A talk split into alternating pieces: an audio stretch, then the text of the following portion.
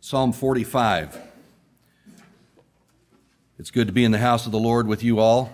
Amen. Thankful to see everyone got here safely, and, and we thank the Lord that uh, the sun came out yesterday and melted the roads so that we could all be here this morning. I saw 431 cancellations this morning because everybody canceled yesterday, but um, here we are. Thank you for thank you, Lord, for getting us here safely. Amen. I want to start with uh, Psalm 45. You you know this psalm well. Uh, this lifts up and exalts the Lord Jesus Christ.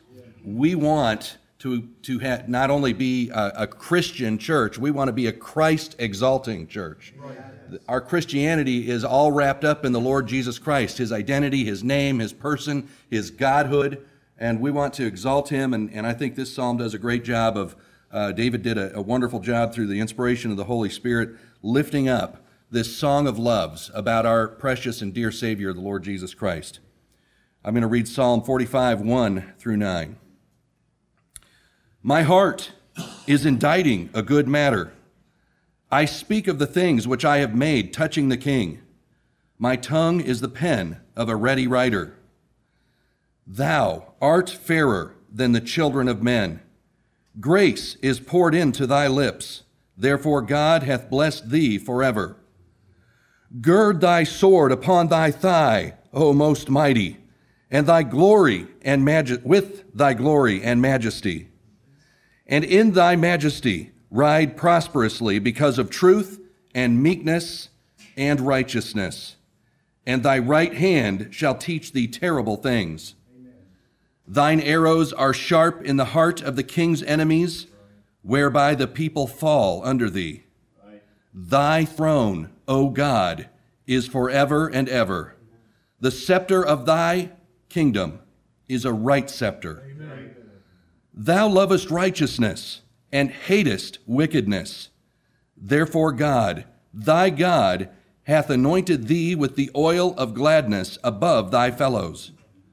All thy garments smell of myrrh and aloes and cassia out of the ivory palaces, whereby they have made thee glad. King's daughters were among thy honorable women.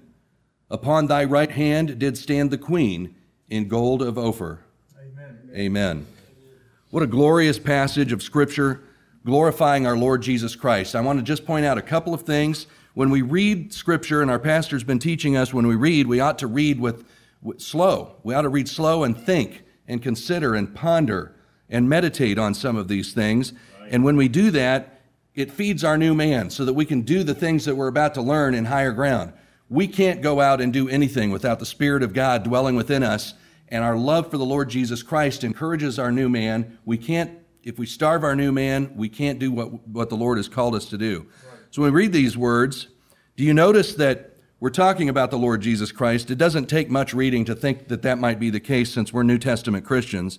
We're thankful for the New Testament. We're on this side of the Bible being right. completed so that we can know these things. But verse 6 says, Thy throne, O God, is forever and ever. David just called Jesus Christ God. And of course, we know that to be true, but it's a glorious concept that our, our brother, our Lord, our Master is God. Jesus is Jehovah. And yet, just a verse later, therefore God, thy God, hath anointed thee. And so we've got the Lord Jehovah, the Father of the Lord Jesus Christ. We know and understand that we can divide, and, and the first one is his divinity, and the second, verse 7, is his humanity as the Son of God. God is his God as he is the Son of God. So we have a, a glorious description that is um, throughout, you, you, can read that throughout the scriptures. If you were reading in Genesis this week, uh, starting your new Bible reading program, then you saw a plurality in the Godhead in the first chapter. It's a glorious truth that is woven throughout Scripture.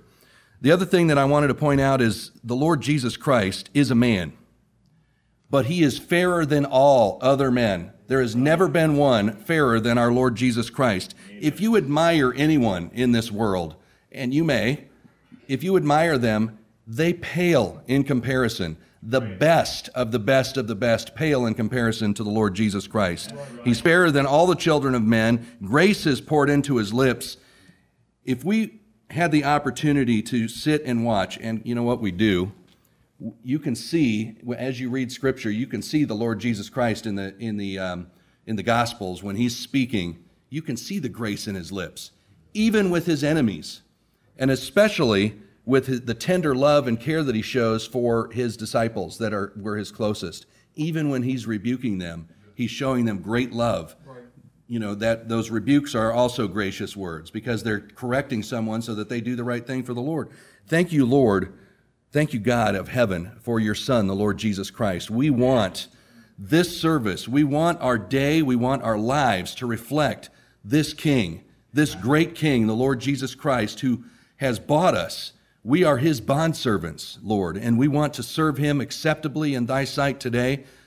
Father, please bless us as we try. In Jesus' name, amen.